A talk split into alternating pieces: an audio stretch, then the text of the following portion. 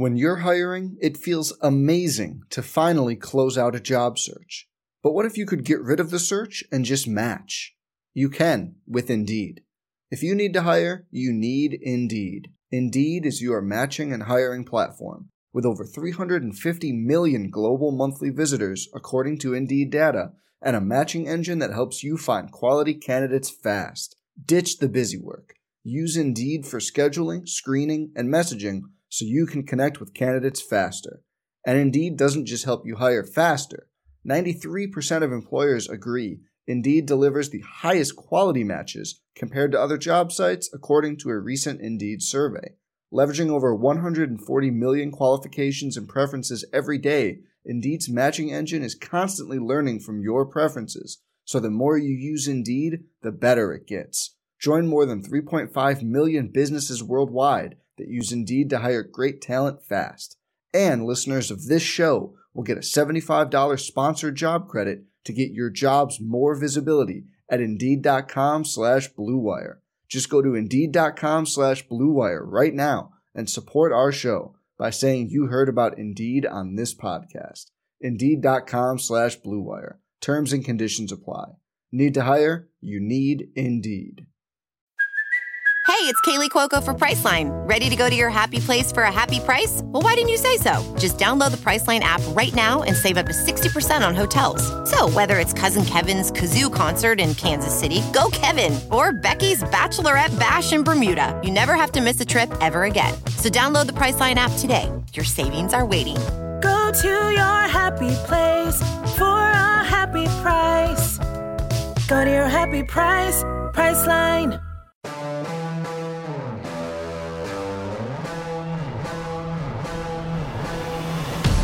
Then there were four: South Carolina, Iowa, LSU, Virginia Tech, the final four teams standing. They're all converging on Dallas, and so is Megan Gower of her Hoop Stats. I'm Rob Joyce. We're talking women's hoops here on CSN. Megan, first of all, how was Dallas? I know you haven't been there very long. Yeah, it's good so far. I unfortunately have a nice view of the office for my day job out the hotel window, but tried to ignore that and enjoy a weekend of basketball. Games aren't till Friday. I know there's probably media stuff tomorrow. Sightseeing? You just pop up in random places. Are you having lunch with Mark Cuban? Like, what's the itinerary? Maybe I'm going to the Naismith press conference later today, so I've got that on the agenda. Other than that, not too much today. Keeping it low key. It was an early morning, so. Bradley International Airport hits different at 5 a.m. Yes. Megan, this is a safe space where you're amongst friends. You had a rough weekend. Your beloved Villanova Wildcats, L. Your beloved UConn Huskies, L. Your nemesis, the LSU Tigers, still standing. Do you need to talk about it? Like, do you need to lay down on the couch? I think I'm good. I think I've moved past it. But yeah, a rough weekend for my teams. And a rough weekend for both of us because, and we are not alone here, we were wrong. Iowa. You did it. You made the Final Four against a lot of, I'm not going to say against odds because you have the best player in the country, but the system that I did a ton of research for this system on who can make the Final Four, and Iowa broke it, and Caitlin Clark broke it. We'll start with the Hawkeyes because they put on a show in the Elite Eight against Louisville. Yeah, especially Caitlin Clark put on a show against Louisville. I mean, first 40-point triple-double in NCAA tournament history. That's the first insane 40-point triple-double. Yeah. And then she added 10 more points to it. She was unreal. So was Iowa in general. She hit 8 threes. The Hawkeyes as a team hit 16 threes. And right out of the gate, it looked like they might be not in trouble because they can score so quickly, but it's 8-0 Louisville right out of the gates. Haley Van Lith looked possessed. Then they go into that triangle and two defense. Clark hits her first couple of shots. Everything settles down, and credit to the Hawkeyes. And again, you and I have been on this train for a couple of weeks. As great as Caitlin Clark is, and the Elite Eight was, for her, spectacular. And even her normal games for most people are spectacular. But it's everyone else for Iowa that's really stepped up in these last couple of games, in these last couple of weeks. Yeah, I think that part is really important. Obviously, Caitlin Clark deserves a ton of credit for her performance and what she does for this team. But I think even with a 40-point triple-double, if everyone else doesn't step up like they have, they're still not in the Final Four. And I think that's what's making this team so good right now is players like McKenna Warnock and Gabby Marshall that are just really stepping up for this team and taking it to the next level. She makes these ridiculous passes and teams still, they double team her, but it's a lot easier to put 2-3 bodies on Caitlin Clark when those people aren't making shots. How many of these threes from Warnock or Marshall or Martin or whoever are wide open shots? Just because if they're not wide open, that means you're one-on-one with Clark. And as she so aptly put during one of the multiple defenders she put on skates, if you could read her lips, I think it was in the third quarter, just said, she can't guard me. Well, yeah, Caitlin, very few people can. So Iowa, with a very impressive, they almost put up 100 on Louisville in four quarters. Jeff Wall said the Cardinals would need to score 80. Well, they did. Problem was they gave up 97. What do you make of Louisville as we put a bow on the Cardinals season? Disappointing in the regular season, go on that run, fall game short of the Final Four, bring back their main pieces in Van Lith and Cochran, lose a couple of others. So what do you make of Louisville as we look ahead to the offseason for the Cardinals? Yeah, I mean, I think the end of this season for them was really good. They're not a team I would have put in the Elite Eight. I don't think many people had them in their Elite Eight. So a really solid postseason run. As I mean, Jeff Walls is good at postseason runs. We've seen that, but I think that was a really good sign for them going forward. Like you said, they're losing a lot of pieces, but I think they've got a really good core with Haley Van Lith and Olivia Cochran. And I think that was on, despite the loss, that was definitely on display versus Iowa. I mean, Van Lith was fantastic in that game, even if they couldn't get the win. And Cochran also, I mean, she had 20 and 14 or something like that in that game. So two kind of players that continue to be a bright future for Louisville. They lose Mikasa Robinson, Kristlyn Carr, Morgan Jones. I think you saw that they hit the transfer portal. I mean, everyone hits the transfer portal, but it took a while for it to gel. So I wonder, as if this is not just a Louisville problem, as the portal evolves, as coaches evolve to adjusting to it, especially elite coaches who are just, they're used to getting high-level McDonald's All-Americans. You have them for 3 or 4 years. You get to develop them. You build a program. It's a little harder to do now because you just throw in pieces and then expect them to fit right away, and that's not how it works. So I wonder how Louisville will adjust after it took a while this month or this year to add in all those pieces. They figured it out late. I think they'll figure it out earlier next year in the ACC. Iowa wins Seattle 4. Any thoughts from the Sweet 16? The Iowa-Colorado game was very similar to the Georgia game. Credit the Buffs, their first Sweet 16 in 2 decades. The Pac-12, I think, is going to be really fun next year. Interested to see who the Buffs bring back. Just Quay Miller and Jalen Sherratt. I think they have extra years. I don't know who's eligible and who's not. Freda Foreman, Aronette Vonleh, they are back. So the Buffs could be in the mix in the Pac-12. Definitely. I think the Pac-12 next year, we'll probably talk about a lot of teams as we go through this, but it should be a very fun conference next year. You ready to talk about LSU? Thank God, yes. First of all. I agreed with Kim Mulkey. She would have turned off the game for some godforsaken reason. Most of us didn't. I'd never have to watch that game again. And we'll talk about it for the next couple of minutes and never reference it again because, boy, that was ugly. Hey, you make the Final Four. At the end of the day, the banner says what the banner says. Flags fly forever. But that was bad for both teams. Yeah, just incredibly ugly offense. I thought, like, we saw Miami play South Carolina last year, I think in the Sweet 16, maybe it was, and it was incredibly ugly, and this was an uglier version of that. I'm more interested, honestly, in talking LSU-Utah, a back-and-forth game. That kind of went as expected, I thought. The rebounding was a little closer than I thought it would be. The Utes hit 8 threes. Turned out they needed 9 or 10. Those crushing free throw misses. I'm not going to kill a sophomore, Jenna Johnson, for missing late free throws. Don't need to talk about it. But that Utah-LSU game was really, really fun. And I think, given the way Miami, I think, just kind of ran out of steam, that was almost the Elite Eight type game. Yeah, I mean, both of the Sweet 16 games in this region were a lot of fun. The Elite Eight, like we said, not so much. But yeah, the LSU-Utah game really came down to the wire. And I feel bad for Jenna Johnson because that was brutal. Missed free throws down the stretch there. But I think the big story there was, I mean, yeah, they got what they usually get from Angel Reese and Alexis Morris for LSU, but LaDazhia Williams was fantastic for LSU in that game and really is what won the game for them. I thought she had 24 points. Angel Reese was in foul trouble. She was able to play really good minutes when Reese had to be on the bench, and I thought that was a really standout performance in that game. Really encouraging for LSU, maybe some red flags, but encouraging that Angel Reese, she wasn't good against Miami. She was 3 of 15. She was in foul trouble against Utah, but others stepped up. LaDazhia Williams, you're right, she was great in the Utah game. Alexis Morris was really the only Tiger to do anything in the first half. And the fact that they got to a Final Four were Reese and Flau'jae Johnson, who's really struggling shooting. Neither of them were great, and they're still standing. I think that's a credit.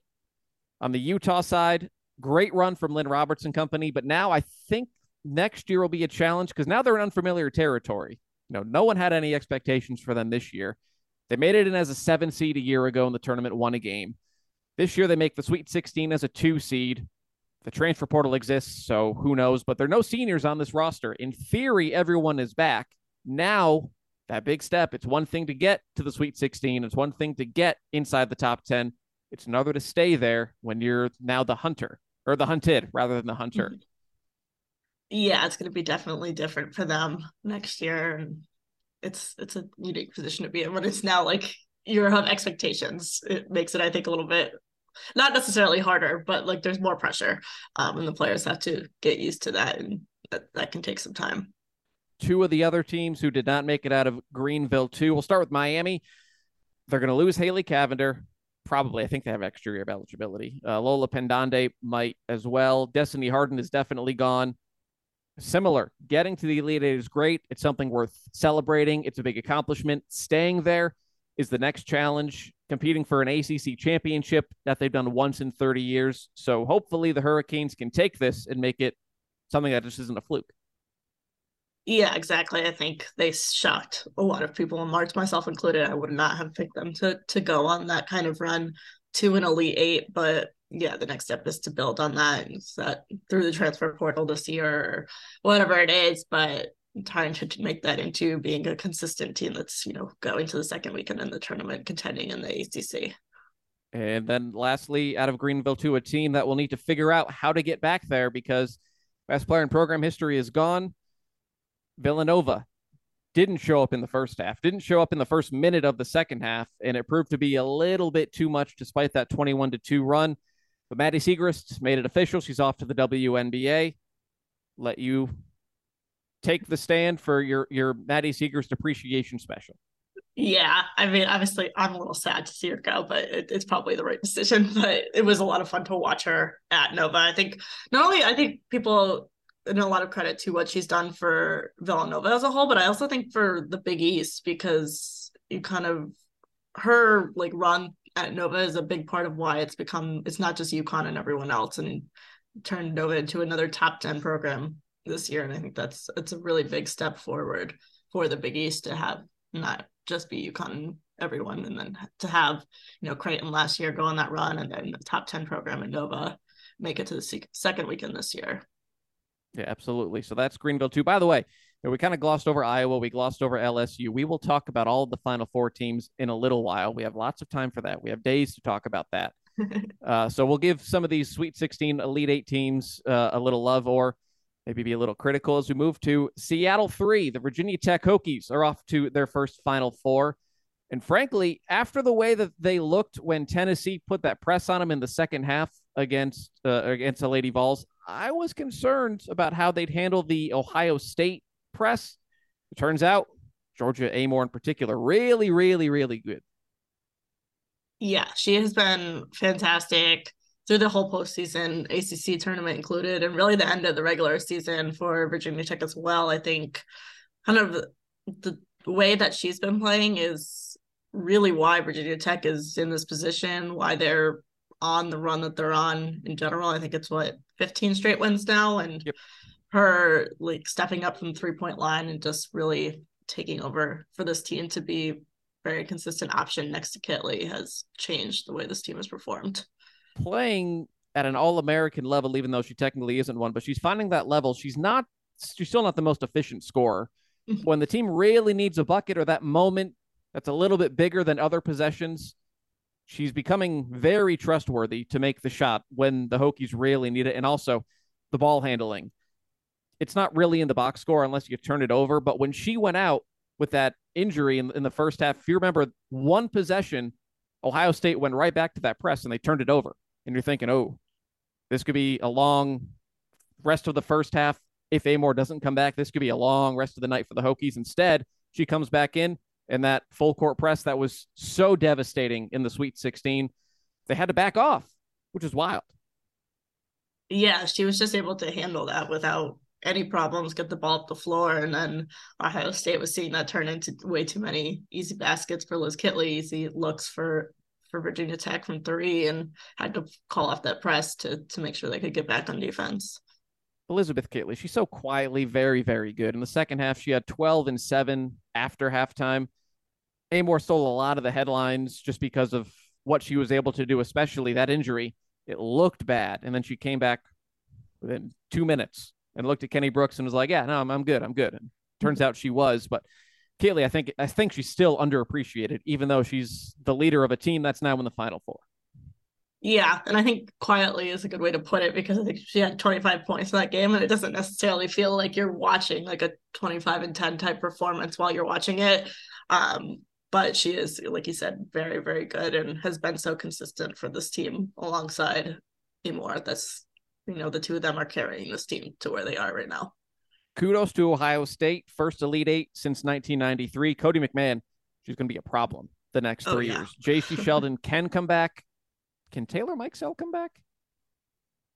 I think so.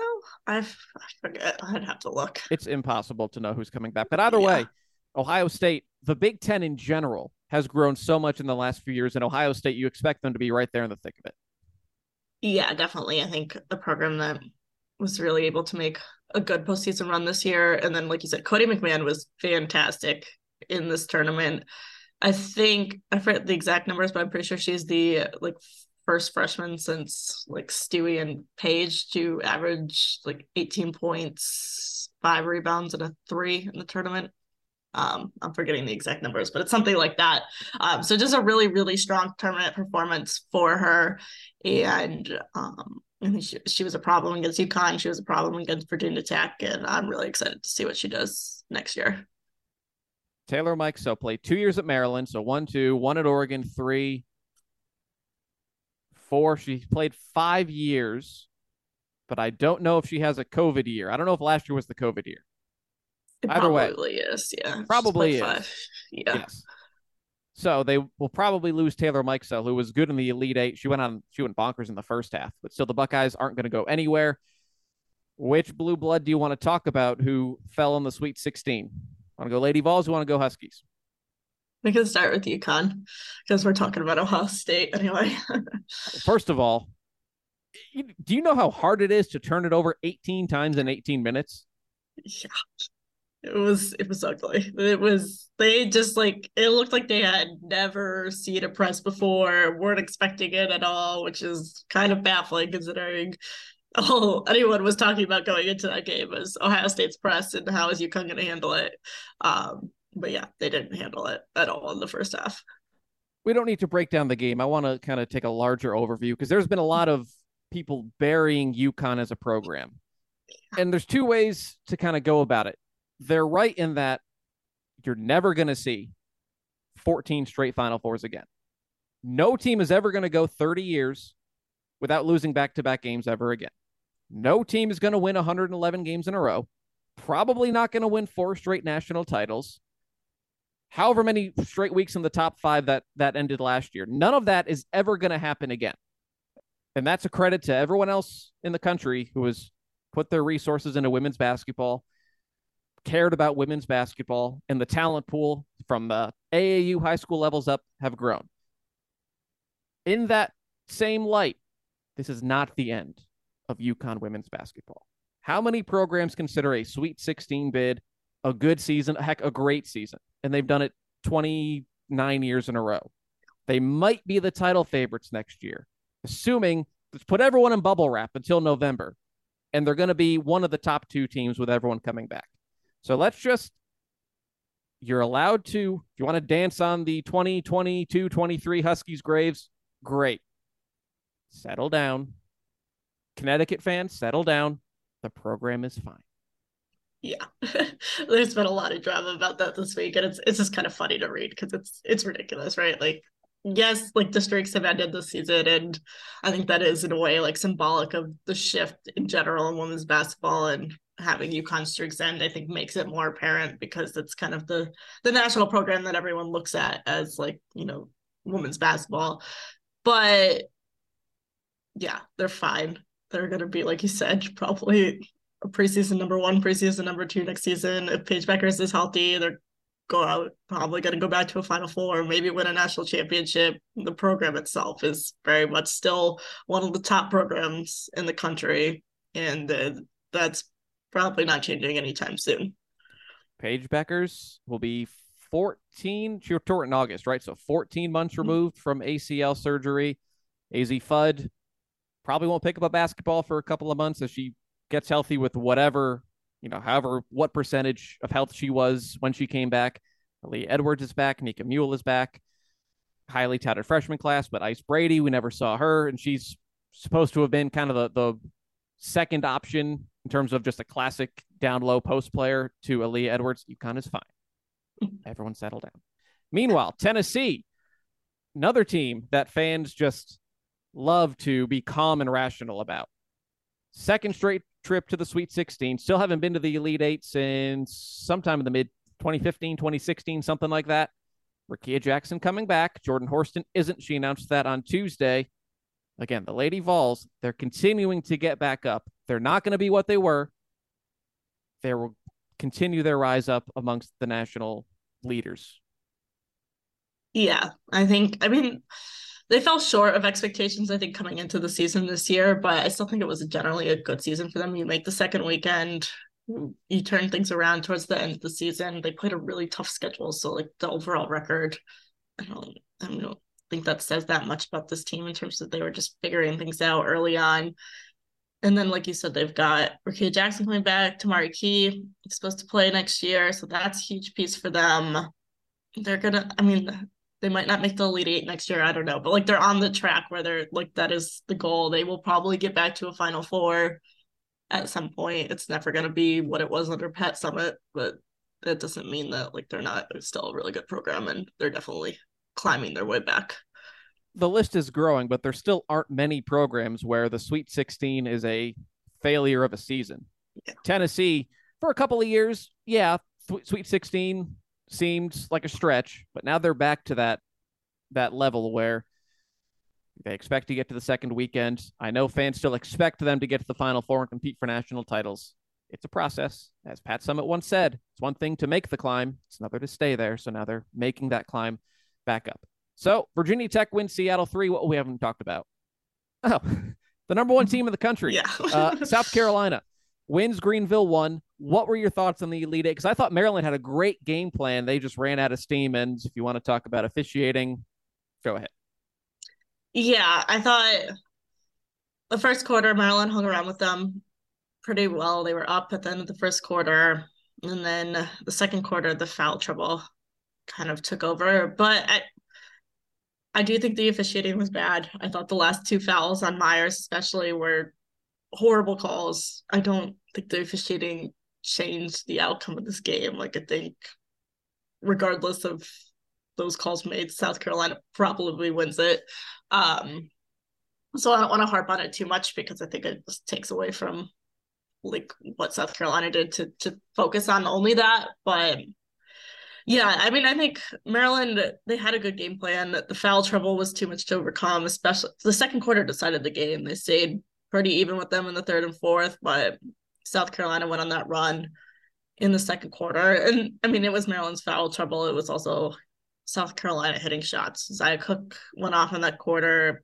Aaliyah Boston had a fantastic game. I think this was a good reminder of like how good Aaliyah Boston is, because I think she maybe hasn't gotten as much credit this season because her numbers are down, but the kind of classic 22 and 10 type game that she had in this one to get them to the Final Four. So it's just, you know, South Carolina does what South Carolina does and got off the route on the glass, made some threes, so that helped. But I'm not shocked, obviously, that they were able to figure out a way to beat Maryland. It's amazing to look at certain teams of Iowa. Now, when Iowa makes 16 threes, that's eye-opening. But when Iowa makes 9, 10, 11 threes, it's, yeah, whatever. That's what they do. When South Carolina makes like 6 or 7 threes, God, it feels just so deflating for the other team. It feels like the life just gets like sucked out like an energy vampire from the bench.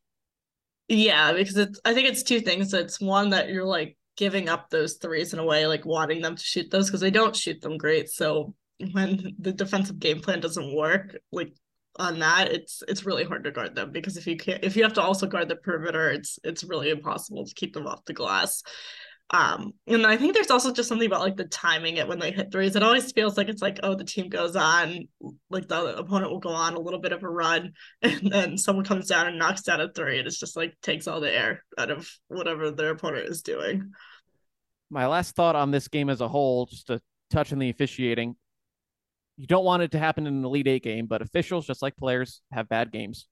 I'm tired of South Carolina is not paying officials. The NCAA is not telling officials, hey, we need the Gamecocks in the Final Four because they'll play Iowa. Like all the conspiracy theory crap. Yeah. If you want to complain about officiating, like by all means, I think officiating in college basketball, not just the women's game, needs a complete overhaul in a lot of ways.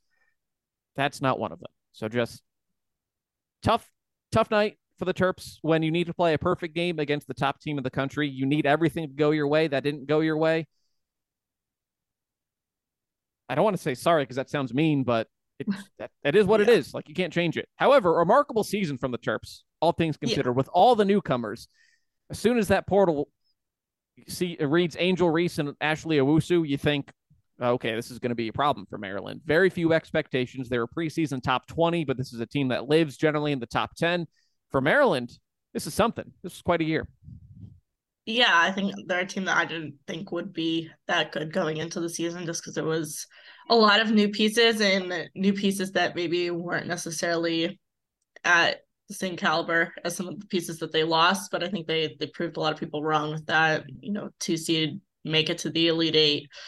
Probably if they got any other draw, they might have threatened a Final Four run. So I think it was a really, really impressive season from them, and be interesting to see kind of what they do next year.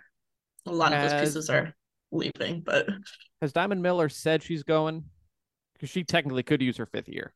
Yeah, I don't think she has yet. I want to say she was not on the list that the W sent yesterday, but I think they have 48 hours after their last game, so it was just not quite in that window yet. Yes, because there are a couple of names we're waiting on. Yeah, the deadline for everyone except for teams still alive, and that includes the WNIT, had to be in by what, Tuesday the 28th? So last night. That those exceptions are teams in the Final Four. If you lost Monday, you have until today. So yeah, we're waiting on Diamond Miller. If she came back, that'd be something for Maryland. What are your thoughts overall? We can talk more about this next week because we'll know who is and isn't coming back. But I'm sure you saw the tweet of someone asking Aaliyah Boston, is this your last game in South Carolina? And she just kind of gave a wink and a smile. All of these players, which I think speaks poorly on the W, all these players might take advantage of this extra COVID year. What are your thoughts on it overall?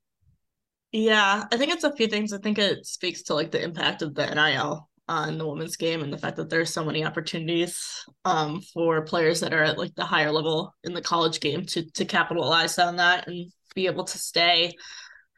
Yeah, it's interesting just kind of see the choices that players make. I think it'll be really interesting to see what Aaliyah Boston does. I think it's particularly interesting to see it this year because I think you're seeing a lot of people choose to stay, and there's a really stacked draft class, assuming people didn't use their extra year next year. I mean, Caitlin Clark, Paige Becker, I mean, people might use their 5th year, so it might not shake out that way, but I think you're seeing players that would probably be guaranteed first-round picks if they left this year that are now putting themselves in a situation where they might be a second-round pick, and I think that part is very interesting. I'm not going to credit the NCAA because they've fought this tooth and nail for forever and lost in court, and they're in Congress right now talking about it, and it appears to be going poorly. But the women's game is onto something here. You get free education, you get NIL money, you get chartered flights if you're at good schools, and then you go to the W where you make average Joe money. You're flying commercially. There's only 12 teams and however many roster spots. Like, there aren't many roster spots. WNBA, I think, eyes might open this year and next as to who, if Aaliyah Boston stays next year, or Diamond Miller, or next year, Paige Beckers, Caitlin Clark, any of these big names, Cameron Brink, any of these folks stay. Think that might accelerate things in the W, but this isn't the WNBA podcast. South Carolina beats Maryland, Sweet 16. They grind UCLA into the ground. Charisma Osborne, her career comes to an end. I think the future is still bright in Westwood, but just take a moment. Charisma Osborne had a really nice career. Yeah, I think she finished fifth-ish in all-time scoring at UCLA. I think she's been the backbone of this team since Michaela Anudwari left back in, what was that? I think 2020 was her last season. So it's been a really good run for her, and I think this UCLA team has had a lot of ups and downs in terms of injuries and different things that they didn't make the tournament last year. They really struggled in the COVID season, but they were able to get back to the second weekend this year. And Charisma Osborne is a huge part of that. And then, this freshman class, I think, is going to do a lot for them going forward, but I think she had a great career at UCLA. Pac-12 is going to be so interesting. All those freshmen for the Bruins are only going to get better. You mentioned Utah probably brings back everyone. Stanford has taken that half step back where suddenly they look beatable. USC has Juju Watkins coming in, the number one or number two recruit, depending on your ranking of choice. Arizona just had a mass exodus in the portal, but they have, I think, the number two or three recruiting class coming in.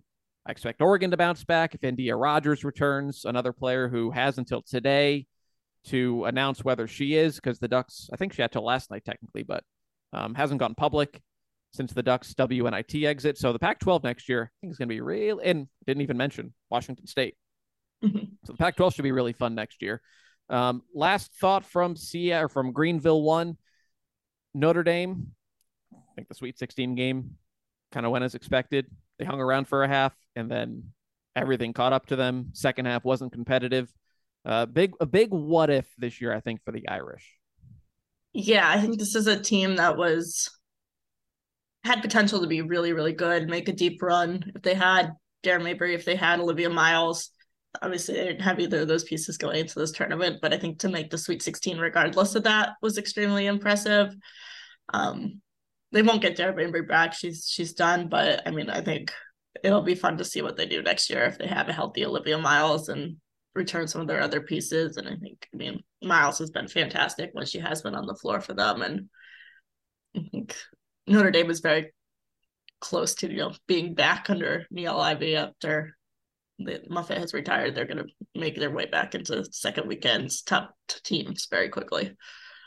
Yeah, Mabry, she was already a graduate student. She got injured in mid-late January. That's probably NCAA hands out waivers like candy nowadays. I think that's too late in the year for her to get that extra hardship waiver. So Olivia Miles certainly coming back, and Notre Dame will be in the preseason top 10 next year. So that's your regional weekend recap. Let's talk Final Four. Do you know what the big game is this weekend? Have you heard anyone talk about it? I don't know. Maybe it might have something to do with Caitlin Clark and Aaliyah Boston. So South Carolina, Iowa. We'll start with the big one. Yeah. It's the late game. I believe the most watched women's game ever, at maybe just the Final Four game. UConn Notre Dame got 3 million about a decade ago. Stewie's freshman year. That ends Skylar Diggins' career. Doesn't matter. Anyways, that record's going to get shattered, I think, Friday night. Yeah. Fascinated by it. Hawkeyes at the peak of their powers offensively, Gamecocks at the peak of their powers defensively. What's your initial thought on this game? My initial thought is it's still South Carolina's to lose. I think if South Carolina does what South Carolina does, they probably win this game. I think in particular their ability to just dominate in the post and on the glass is probably enough to get the win here. But I'm interested to see how they guard Clark and also the pieces on the perimeter around her. I think, you know, you've got Bria Beal, who's a really great on-ball defender. You don't see many teams try to guard Clark one-on-one. Will they try to do that and shut down those other pieces on the perimeter? Because you've got another really good perimeter defender in Zia Cook. Or did they put two on Clark and kind of give up that threat on the perimeter? So it'll be really interesting to see kind of how they approach that. But I still think, like, South Carolina plays their game and does what they do, they probably win this game. Ole Miss's Coach Yo, tweeted it best. I'm trying to find it. She tweets a lot more than I thought for. But hey, she's hitting that portal. I get it. She basically, paraphrasing here, said South Carolina will beat itself, and that's how you lose. If South Carolina plays a B+ to A game, no one's beating them. So you have to get a little bit of luck that maybe Zia Cook has one of her games where she's 4 of 16. Maybe they get a couple of calls and someone's in foul trouble. Maybe they missed like 11 layups in the first half on Monday. Maybe they miss 4 more in the second half, because I think the Terps gave a really, really good blueprint. They got to the line a bunch in the first half, didn't do it after halftime. They shot 50% and they shot 50% from 3. Like, that's a great blueprint. Just a matter of doing it for 40 minutes. Iowa can, I think. If they can just extend upon that blueprint, even if they do it for 3 quarters, and they have the offense to hang around. Yeah, they definitely have the offense to hang around. I think that's important. I think if Iowa can get shots that they like and knock down shots, they're not gonna go away. But I think South Carolina is also gonna be able to get what it wants in the post. So I think it's gonna be a little bit of probably trading baskets. If Iowa gets their shots, South Carolina's also gonna get theirs. And then I think South Carolina is going to get what they want on the offensive glass as well. I think that's the other big piece. If Iowa can find a way to do better on the glass, I think that's going to help them, but I don't really expect that to happen. The big thing for Lisa Bluter, I think, Maryland had some success putting all that pressure on the ball handlers. There was a point in the second quarter where Kiara Fletcher and Raven Johnson were on the floor at the same time, which I don't think has happened often this year for South Carolina. And that just, neither of them is a big scorer. Brie Beal was on the floor. Victoria Saxon was on the floor. That's not a lot of offense, but they had to go out there, and that's what Don Staley had to do because Maryland was just putting so much pressure on. Can Iowa do that? But then at the same time, if you go a little smaller, like, I think Hannah Stolke is a key to this game because she's been fairly quiet this tournament, but I think she needs to come in and hold her own on the glass, but just be physical, things that aren't going to show up in the box score. She doesn't have to score a million points, but I think she's big. But then if she's on the floor, can you put that same guard pressure on? So I think it's just a fascinating week for the Hawkeyes. Yeah, definitely. It should be interesting to see if they can kind of get her going a little bit in terms of on the defensive end to make up some of that size difference, especially if South Carolina is putting Aaliyah Boston and Camila Cardoso out there together. That's really hard to guard, and Sonato definitely can't handle that by herself. So it'll be interesting to see kind of what looks Iowa throws at that. I tried to play a game where Iowa scored 97 points on Monday. So if you kind of just do some math, how many points they would need to beat South Carolina. They hit 16 threes. Gamecocks, they're not going to hit 16 threes. South Carolina, they've allowed more than 6 in a game once all year. Arkansas hit 10. A bunch of them came in a blowout in the SEC tournament. So say they hit, we'll be generous. Say they hit a dozen threes. Well, that 97 points just became 85. Like, they had 18 fast break points. South Carolina averages less than 6 a game. So we'll say 10. Well, now that 85 just became 78. They made 20 free throws. Only one team has attempted that many against South Carolina all year. If you make 10, great. That 78 just became close to 70. So if you do exactly the same thing for Monday, just against a much better defense, like, it's really, really hard. Any other thoughts on No, we talked a lot. How does Iowa beat South Carolina? How does South Carolina beat Iowa? I think just things to look out for Gamecock fans. Another slow start. You can erase 10, 12-point deficits against most teams. Against Iowa, you're just putting a lot of pressure on yourself. So I think a fast start is needed for South Carolina. And then, again, just play your game. Don't miss a bunch of layups. Make those back-breaking threes. You don't have to make a billion. Make like 5 or 6, and I think South Carolina moves on. Okay. So that's the late game. The early game has less star power, but still a couple of intriguing matchups with LSU and Virginia Tech. You have Angel Reese and Elizabeth Kitley, Georgia Amoore, Alexis Morris. I'm here for both of them, even if Reese and Kitley are like polar opposite personalities, very similar production. What are your initial thoughts on this one?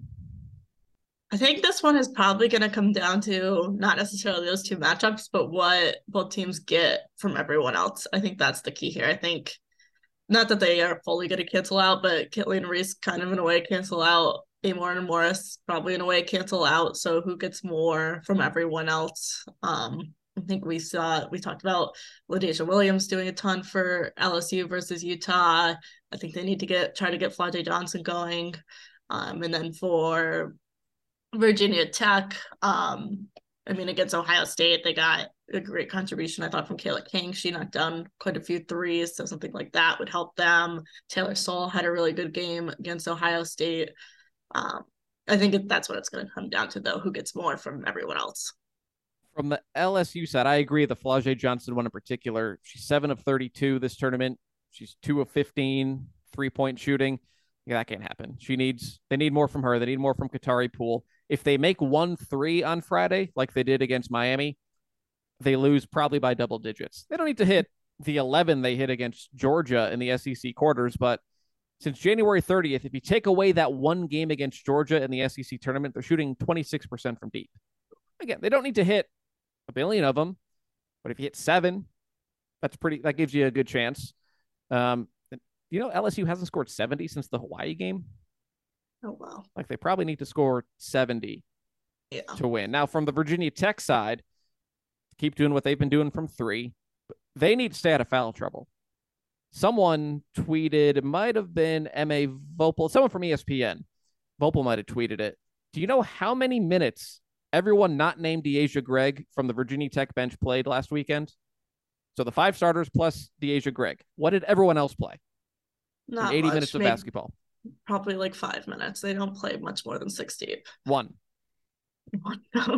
Against a physical team like LSU, Angel Reese is going to go right at Elizabeth Kitley. If she picks up 2 personals, she'll probably stay in the game. That's going to be a problem. If she picks up 3-4 fouls, what does Kenny Brooks do? So I think fascinating. LSU is a little more bang them down low. Virginia Tech makes more threes. I'm fascinated. Most people, obviously everyone's talking about South Carolina, Iowa. I'm really, really fascinated by this difference in styles. Yeah, I wouldn't be surprised if this ends up being the better game of the two. I know it's not necessarily the headliner and the names, but I do think this game, the matchups have a lot of potential to make it really interesting kind of game that goes down to the wire. Not that South Carolina and Iowa can't be that type of game, but I also wouldn't be surprised to see kind of South Carolina up enough at the end that it's not going down to the last seconds. So I do think that this one has a lot of potential, despite not being the one that everyone's talking about necessarily. And that's the first game, 7:00 on Friday. So that leaves us 4 national title possibilities. Which one do you want to talk about first? I'll answer South Carolina, Virginia Tech. That I don't know what the betting lines are. I assume South Carolina's a favorite because they're South Carolina. I assume Virginia Tech's probably a slight favorite. Need to get Dano Mattia in here. But I think this would be the betting matchup. So what would be your thoughts if the Gamecocks met the Hokies? I think that's an interesting matchup. This is South Carolina's tournament to lose, right? I think that's the starting point. Like, I think if South Carolina goes out and does what they should do against any team in this group of 4 that's left, they're going to win the title. But I do think that the edge that Virginia Tech has is in their three-point shooting. And if they can get a lot of contributions from the perimeter, I think that helps make up some of the difference in what South Carolina's doing on the inside, especially because if you're trading 3s for 2s, that helps you out in making up some of that difference. So I think that would be a fun matchup. Kitley versus Boston would obviously be fun. I think obviously Boston has the advantage in that matchup, but that would be fun to watch. And then you've got Amoore on the perimeter up against Zia Cook or Rubio, so that should be a lot of fun to watch as well. I think South Carolina's biggest advantage in that one, though, is their depth. Like Virginia Tech, like we just said, plays six deep. South Carolina plays much more than six deep and gets a lot more from their longer rotation. Yeah, if the Hokies need to stay out of foul trouble against LSU, that's tenfold against South Carolina for sure. South Carolina LSU, we saw this once. The Gamecocks were up 18-2. That was at Colonial Life, right? Yep. They were up 18-2. LSU, they made it interesting. They cut it to one. Did they take a quick lead? I think they cut it to like one possession, and then in the second half. Same South Carolina story that's been written 40 straight times now. They just wear teams down. Honestly, I think this is the least enticing of the national title possibilities. I know it's Kim Mulkey versus Dawn Staley, but I think we only saw it once, but I don't see why the second time would be a whole lot different. Probably won't start 18-2, but I think the outcome's the same. Yeah, I agree. I think that LSU will probably show up better for that game than they did the one at South Carolina. I think that was really the first big game they played this season, and you could tell it was the first big game they played this season. They've obviously played a handful of big games since then, so they're going to be more ready for it. But I think a lot of things we just talked about with LSU that have been problematic. They're not scoring 70. They're not getting a lot outside of Reese and Alexis Morris, all those things would really, I think, be troublesome against South Carolina. What about Iowa LSU? If Iowa topples South Carolina, it's a very similar game plan, but would be easier to beat the Tigers, but an Iowa LSU matchup could get interesting as well. Yeah, I think the way you talk about it, like you said, is it's very similar matchup to Iowa, South Carolina, but I think instead of it being it favors South Carolina, it probably favors Iowa. I just think that they can probably just score more than LSU. Even though, I think Angel Reese will be able to get her way in that game, I still think Iowa's three-point shooting and their ability to just really outscore LSU would probably make them the favorite in that matchup. I think that's a situation where LSU is really going to need Flau'jae Johnson to hit some threes or Alexis Morris to really go off to have a chance to beat Iowa. For LSU to win a national title, they'll need everyone. Angel Reese can't go 3 of 15. She's been great all year. It's not critical of Angel Reese. You're allowed to have a bad game unless you're trying to win National Player of the Year, apparently. Then you can't. But obviously can't go 3 of 15, even though she still had a double-double. Flau'jae Johnson can't go 2 of 15 from 3. It all kind of goes without saying. You're in the Final Four. Right. Lastly, Iowa and Virginia Tech. This will be a fun matchup. There'll be a lot of points in this one.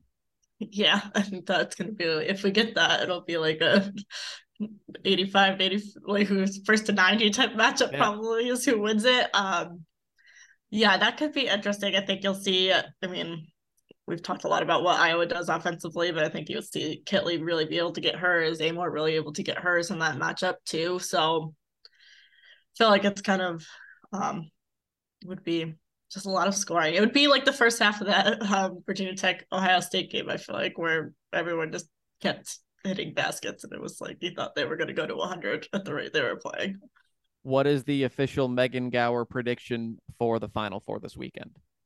I think we're going to see South Carolina and Virginia Tech in the championship, and then South Carolina win it all. I agree. I think next week we'll talk where does this Gamecock team rank all time, because that's how good they are.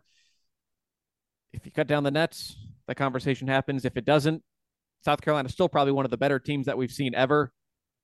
You need the championship to be the cap on it.